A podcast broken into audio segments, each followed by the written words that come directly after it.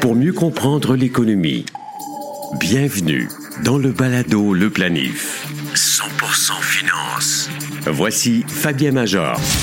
Bonjour. Dans cette édition, nous avons trois sujets bien collés à l'actualité de 2022. Notre capsule Origine avec Isabelle Junot présente l'histoire de la plus grande capitalisation boursière au pays et l'une des plus grandes banques au monde, soit la Banque royale du Canada. Sa valeur va sans doute encore s'accroître dans les années à venir si son projet d'acquisition pour 13,5 milliards de dollars des activités canadiennes de la HSBC se concrétise. Dans le monde de l'investissement, 2022 va passer à l'histoire en raison du crash des valeurs en cryptoactifs et surtout la faillite de dizaines d'entités de négociation de gardiens de valeur comme Celsius, Voyager, BlockFi ou FTX. Le journaliste Stéphane Desjardins échange sur le sujet et présente les options qui se présentent aux investisseurs qui ont perdu dans le secteur des cryptos. Enfin, nous discutons avec Mathieu Tessier et Patrice Denis de PIMCO. Les gestionnaires de ce géant mondial de la gestion active des obligations considèrent que l'année 2023 est très prometteuse pour les titres à revenus fixes. Le rebond technique pourrait bien offrir des rendements dignes des bons portefeuilles en action. En 1864, un petit groupe de marchands maritimes fonde la Merchants Bank au port d'Halifax en Nouvelle-Écosse offrant du financement pour importation et exportation aux commerçants locaux. Elle ouvre ensuite des succursales en Nouvelle-Écosse, au Nouveau-Brunswick et à l'île du Prince-Édouard, puis un premier bureau à Montréal en 1887. Avant de partir à la conquête du reste du Canada, la banque étend ses activités dans les Antilles où le commerce du sucre et du rhum tisse des liens naturels avec le port d'Halifax. Elle inaugure ses premières succursales internationales aux Bermudes en 1882 et à Cuba en 1899. En 1901, la Merchants Bank modernise son image et adopte un nouveau nom, Banque royale du Canada, RBC. En 1907, elle déménage son siège social d'Halifax vers Montréal, où réside le directeur général. En 1925, RBC fait l'acquisition de la Union Bank of Canada de Winnipeg, ajoutant 327 succursales et 115 millions de dollars en dépôt à ses opérations, la plus importante transaction bancaire dans l'histoire du pays.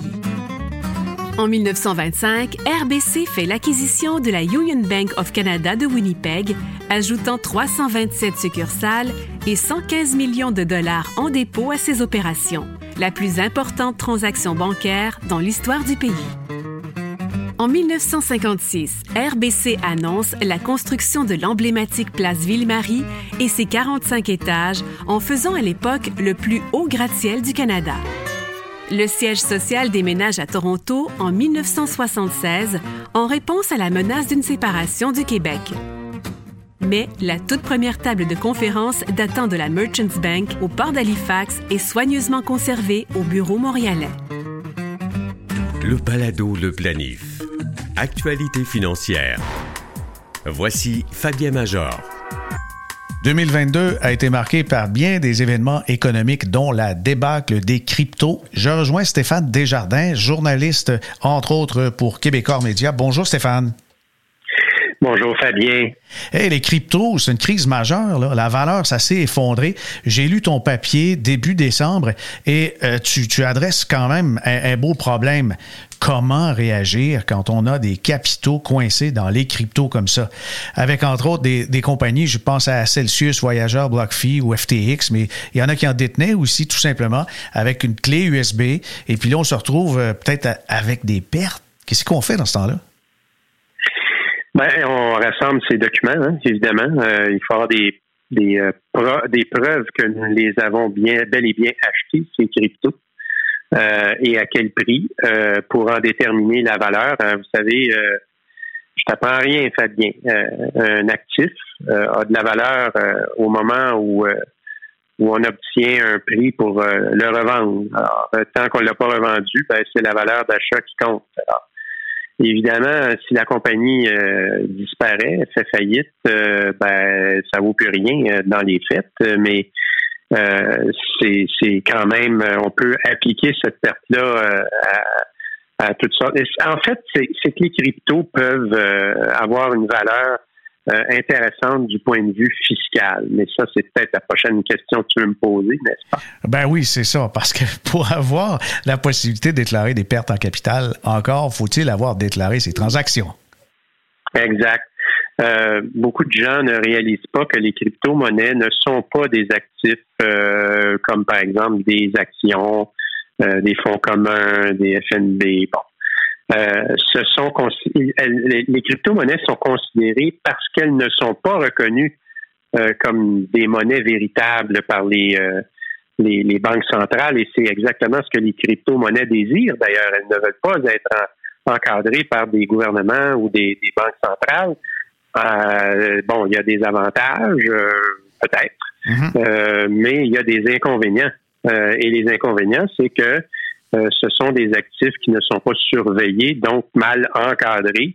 Et bon, on se retrouve dans des, euh, des crises comme celle qu'on a vécue. Mais pour revenir à ta question, c'est assez simple, c'est que euh, au Canada, les crypto-monnaies sont reconnues comme des marchandises, hein, comme une, voiture ou un tableau.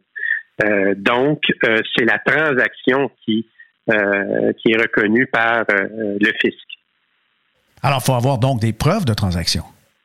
Exact. Une fois que tu as la preuve de transaction, euh, tu peux euh, faire en sorte que, prenons l'exemple de la compagnie qui a euh, fait faillite. Mettons que tu as ben, des. Il y en a quelques-unes. Allons-y avec la plus récente. Oui. Oui, oui. Alors, si tu n'es plus capable de faire en sorte de récupérer tes cryptos, que tu les as vraiment perdus, tu peux faire reconnaître euh, cette valeur-là par l'impôt comme étant une perte. Une perte euh, euh, comme une perte en capital. Hein. même chose si, par exemple, tu tes cryptos ont pris de la valeur. Ça, ça, se peut. Il y en a qui ont pris de la valeur malgré tout. Mm-hmm. aussi de son coût d'achat.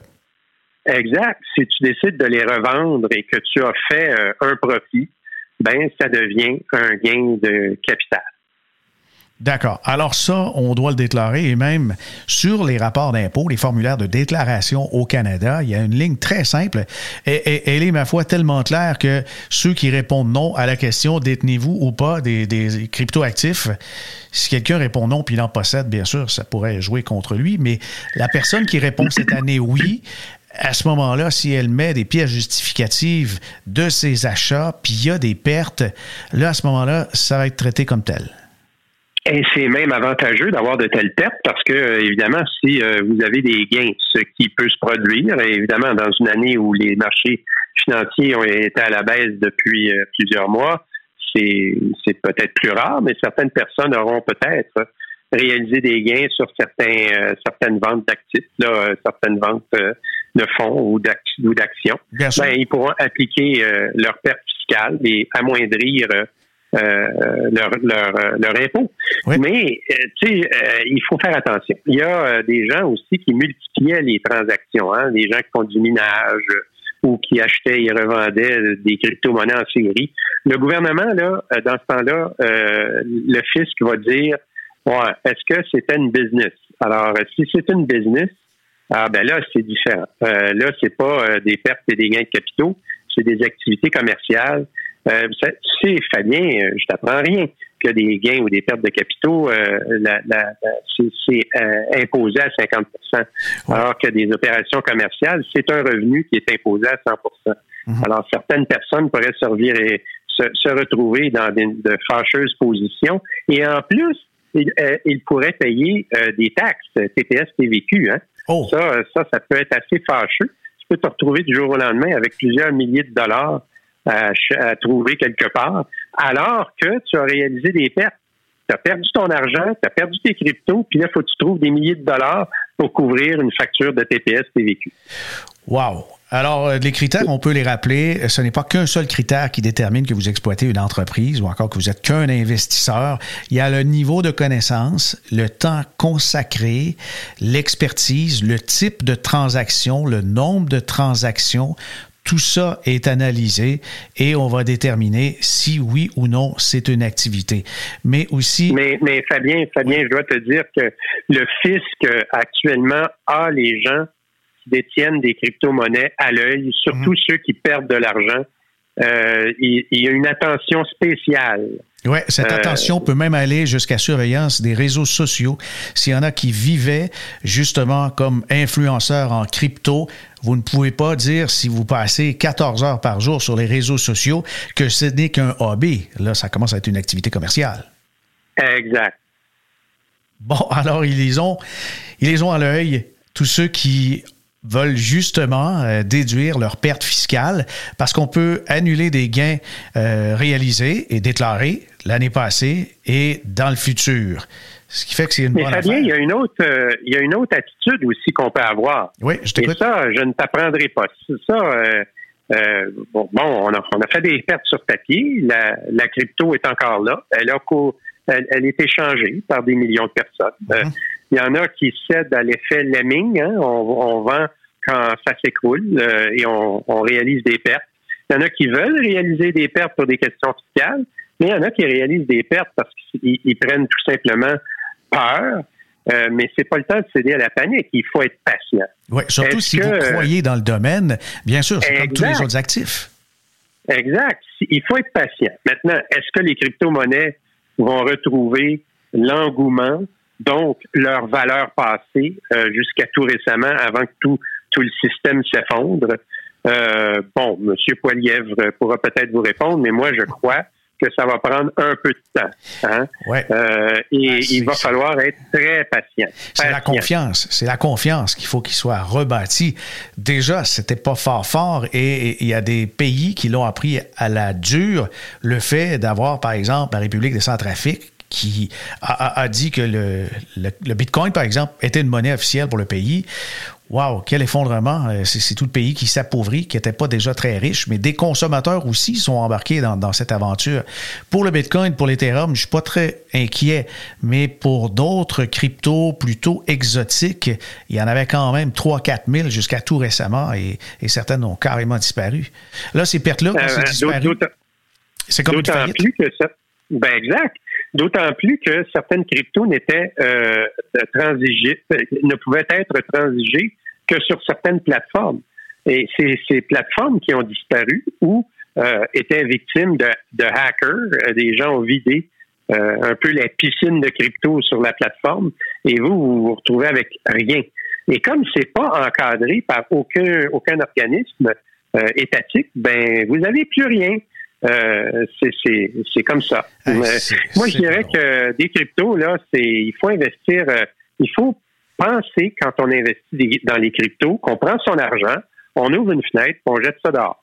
C'est un peu cette attitude-là qu'il faut avoir. Alors, si on fait un gain, tant mieux. Si on perd, ben, on l'a déjà perdu dans notre tête, l'argent. Uh-huh. Si on a des gains, ben, tant mieux, tant mieux. Puis aussi, euh, petit conseil de base, on va dire euh, les, les, cryptos, les plateformes, tout ça, où est-ce qu'on garde sa crypto? Ben, si vous le pouvez, on va dire à froid carrément sur une unité de mémoire personnelle que vous pouvez déposer dans un coffre-fort si vous tenez absolument à faire des investissements du genre. Ou encore, il y a, certaines plateformes de négociation qui permettent d'avoir, de, détenir des cryptos, mais c'est une euh, plateforme de négociation de valeur mobilière dûment inscrite aux autorités de marché et il y a même des, garanties. En cas de terminaison des activités de la firme, ben, il y a des protections, notamment du Fonds canadien de protection des épargnants, qui couvre quand même un million par compte par personne. Ben là, ça, fait qu'au moins, il y a des protections si, si vous voulez avoir une forme de refuge et vous pouvez les acheter sous forme de FNB. Mais en fait, ce qui est intéressant, c'est qu'il y a deux manières de négocier des cryptos de, de, de, façon un petit peu plus sécuritaire.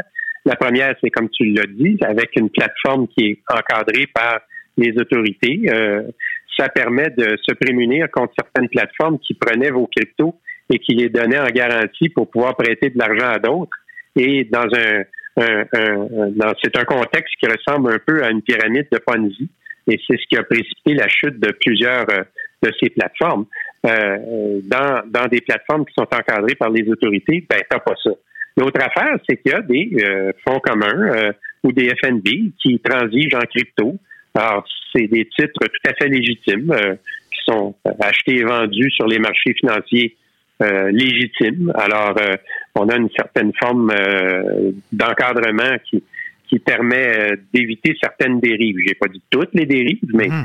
tu sais, on a même vu la caisse de dépôt et placement perdre de l'argent. Alors, si, si des professionnels comme eux perdre lourd dans des cryptos. faut pas se, faut pas pleurer sur notre sort. Là. Non, mais ça vient dire aussi quelque chose. Quand un actif est tellement compliqué à comprendre comment il peut s'apprécier, comment on peut estimer la valeur future. C'est assez simple dans le cas de l'immobilier. On fait un multiplicatif avec euh, les logements qu'on récolte. Même chose avec les profits des compagnies quand on fait des investissements dans les actions, les intérêts versés par les obligations. Et dans les cryptos, c'est la faveur populaire, c'est l'utilisation qui peut en faire augmenter la valeur marchande. Autrement, euh, un expert qui se présente là-dedans, ben, il est aussi connaissant qu'un profane. Puis, autre détail qui n'est pas négligeable, quand on a une situation tellement complexe avec des mises en réserve, des emprunts sur valeur future de deux, trois autres cryptos, ça commence à être complexe et c'est, pas tout le monde qui peut le comprendre.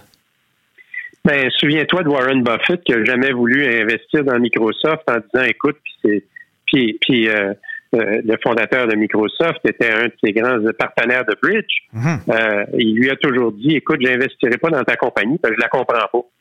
Alors, euh, si le plus grand investisseur vivant sur la planète, selon certains critères, ou, le monsieur qu'on appelle l'oracle d'Omaha, dit qu'il n'investira pas dans ce qu'il ne comprend pas et Pourtant, c'est un génie de l'investissement. Ouais. Ben, il faudrait peut-être faire pareil. Hein.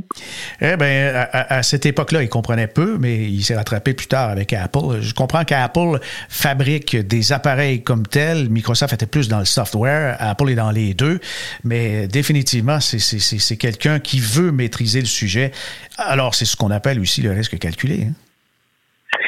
Euh, informez-vous, faites vos recherches, comme disent euh, certaines personnes peu recommandables, mais euh, ça vaut quand même la peine. Il faut lire, lire.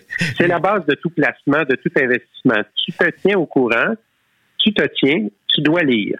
Oui. C'est sûr. Merci Stéphane. Stéphane, je vais mettre euh, en, lien euh, ton papier qui est apparu dans le Journal de Québec et le Journal de Montréal récemment, début du mois de décembre. Et euh, ton papier est facile à trouver, c'est comment réagir à la déroute des cryptos. Et puis, j'aime bien tes conseils en rafale à la fin et aussi, on a les guides des autorités fiscales au sujet des crypto-monnaies, le traitement fiscal, autant pour le site de Revenu Québec que celui de l'Agence du revenu du Canada. Planifiez mieux avec le balado Le Planif. Nos invités aujourd'hui, Patrice Denis, vice-président exécutif et gestionnaire de compte pour PIMCO Canada, mais Mathieu Tessier, gestionnaire de compte stratégique pour PIMCO Canada également. Bonjour Mathieu. Salut Fabien. Oui, avant d'entendre ton confrère Patrice, j'aimerais euh, connaître un peu ton, ton parcours. Qu'est-ce qui t'a amené dans le monde financier? Oui, ben écoute, euh, je te dirais au niveau du parcours, ça a été euh, indirectement un résultat de mon parcours sportif. Euh, oui, j'ai fait mes études en finance, mais c'est par la bande d'anciens joueurs de hockey qui étaient déjà dans l'industrie, dans plusieurs firmes compétitrices qui m'ont tout simplement introduit à la business. Ah, alors, c'est par la bande de la patinoire. Oui, c'est ça, exactement. c'est bon. Et puis, euh, PIMCO, euh, c'est un univers de revenus fixes, mais as-tu été dans, le monde des actions aussi? Oui, dans le fond, euh, ça fait à peu près sept ans que je suis dans l'industrie. J'ai été dans deux firmes compétitrices là, durant les, les sept premières années. Donc, on avait des actions, des fonds équilibrés, du revenu fixe, fonds distincts, fonds négociés en bourse. Donc, tout l'éventail au complet. Bon, tu as fait le tour. Et Patrice, ton parcours, qu'est-ce qui t'a amené dans, l'industrie? Est-ce le sport également? Ben, je dirais que oui, j'ai un parcours de sport. J'ai joué dans une quinzaine de football pendant quelques années. Mais moi, j'ai étudié en actuariat. Donc, j'avais un profil sport-actuariat qui était un petit peu différent de, mes, collègues sur le terrain et mes collègues dans la classe.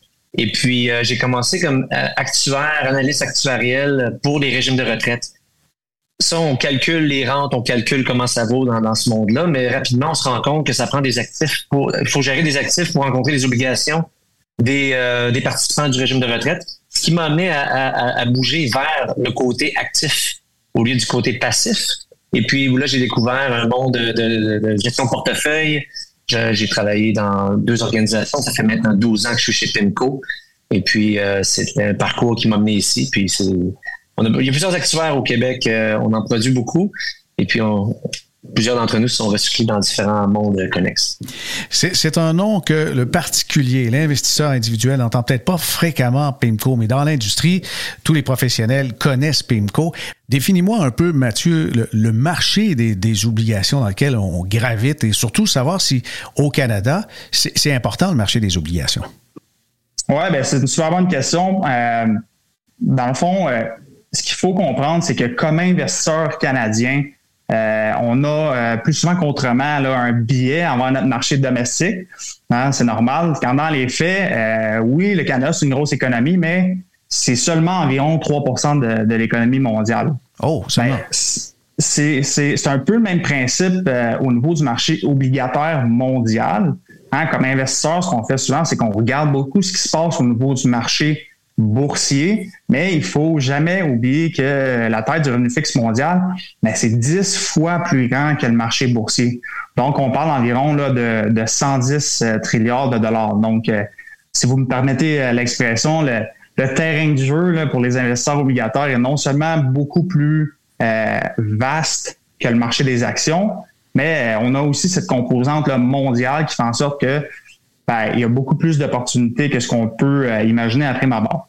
Puis, euh, bien souvent, lorsqu'on pense au revenu fixe, euh, on pense souvent aux obligations traditionnelles, gouvernementales, euh, sécuritaires, alors que c'est beaucoup plus complexe que ça. Hein, on peut avoir des obligations corporatives de haute qualité, des obligations à rendement élevé, on peut avoir des obligations de marché émergent et on a aussi ce qu'on appelle là, communément là, du revenu fixe non traditionnels, hein, comme des obligations liées mhm. euh, à, des, à des titres hypothécaires.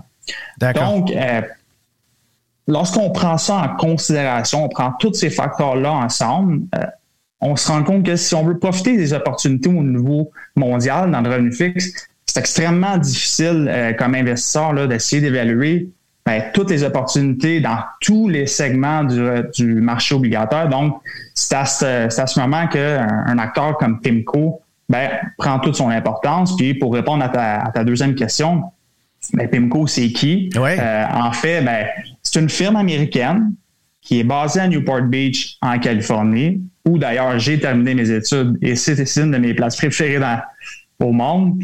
Euh, puis c'est, euh, ben, dans le fond, le plus grand gestionnaire de revenus fixes actif au monde. C'est important de le spécifier. Euh, la firme a été fondée là, il y a plus de 50 ans. Et c'est une firme qui se concentre majoritairement sur le revenu fixe mondial, donc sur la dette. Puis j'ai quelques petits chiffres intéressants pour vous, Fabien. Oui, allons-y. que, que j'adore spécifier. C'est 1,7 trilliard sous gestion. OK, ça veut dire quoi? 1700 euh, milliards. C'est exactement ça. Wow. Donc, une très grosse machine.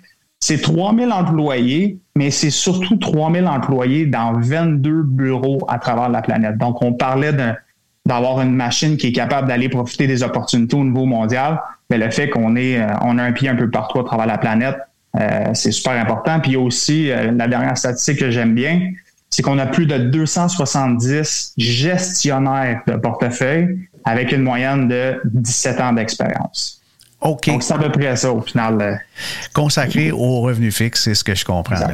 Exact. On, va revenir à ton confrère Patrice maintenant. Pourquoi détenir des obligations dans le portefeuille? On entend depuis de nombreuses années dire que les actions devancent tout le temps les obligations, etc. Ben, il y, a plein de discours, mais alors Patrice, pourquoi détenir en 2022, en 2023? On va retourner à la base de la constitution portefeuille, les grandes bases de tout ça. Les investisseurs ont besoin de différents ingrédients pour bâtir des portefeuilles robustes et résilients. C'est sûr qu'une jeune professionnelle dans la trentaine va avoir un objectif potentiellement différent de, l'objectif de ses parents, mais ultimement, les deux investisseurs vont avoir accès aux mêmes ingrédients. Les obligations offrent deux ingrédients principaux. Disons que si on rend ça simple, il y a des obligations qui sont surtout exposées aux variations de taux d'intérêt. Pensons aux obligations gouvernementales. Ces obligations-là, ce qu'ils offrent dans une construction portefeuille, c'est la diversification, c'est de la protection. Il y a un autre type d'obligations aussi qui, euh, elles, sont euh, plus exposées à un risque de crédit. Donc, ces obligations-là offrent aux investisseurs une certaine forme de protection, mais surtout un rendement plus intéressant. Donc, dans une, une construction de portefeuille, pour bâtir des portefeuilles résilients, l'investisseur a besoin des deux. Maintenant, le, montant à mettre, l'allocation va varier à travers le temps selon les besoins de l'investisseur, mais une bonne gestion de portefeuille, construction de portefeuille prend avantage des différents outils qui sont disponibles aux investisseurs. OK. Maintenant, alors, si on... alors, il y a donc la composante risque, puis il y a la composante liée au taux, puis vous pouvez mixer les deux et rebalancer, je comprends bien.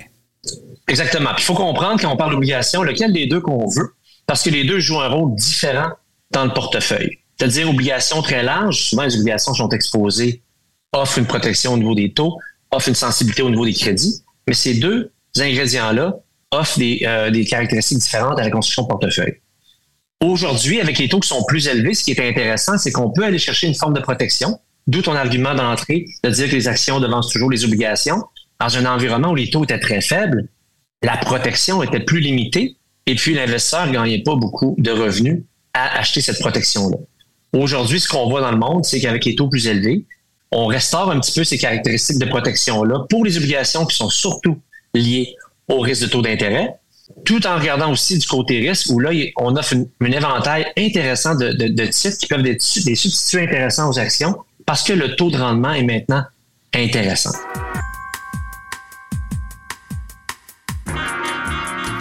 Ça fait euh, une vingtaine d'années que je suis dans le domaine financier, mais jamais j'ai vu un tel consensus.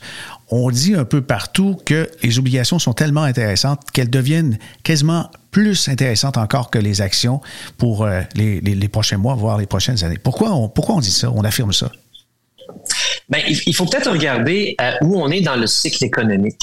Parce que à travers le temps, où on est en mode expansion, en mode récession ou en transition, a amené des, différences importantes tant au, rendement que les investisseurs pouvaient s'attendre dans les différentes classes d'actifs, donc actions, obligations ou autres.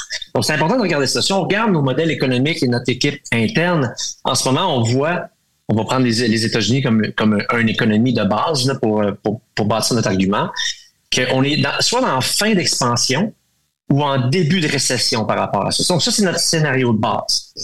Puis, comme je disais tout à l'heure, où on est dans le cycle économique, va dicter pourquoi on aime un actif versus un autre. Historiquement, il y, a plusieurs données qui supportent ces arguments-là. Si on regarde dans une phase d'expansion, puis selon nos modèles, on est vraiment en fin d'expansion, au début récession, on est en transition. Dans une période d'extension, les revenus des compagnies augmentent, les consommateurs dépensent, investissent, et puis les flots de capitaux se dirigent surtout vers les actions et le crédit. Donc ça, euh, c'est c'est bon pour, euh, pour les actifs de risque. On a vécu ça. Puis ton, ton point de base, c'est qu'on vient, de, on vient de passer à travers une longue période d'expansion économique mhm. où les actions ont bien fait. Si on se tourne maintenant dans une période de transition où on passe de l'expansion à la récession. Ça, c'est très difficile de dire quand ce moment-là arrive. C'est pour ça qu'on parle d'une période transitoire. Oui, souvent on le sait juste après coup. Là. Eh, exactement. Mais on peut voir, selon nos modèles, selon nos experts, que là, on est dans cette période-là historiquement, le crédit est la première classe d'actifs qui souffre, suivi euh, des actions et suivi des denrées ou commodités. Donc, c'est un peu comme ça que la, sous-performance ou la, douleur se, propage. Crédit en premier, action et puis euh, les denrées. Mais par contre, le crédit est aussi la première à rebondir quand on, commence à, à, passer la période de transition.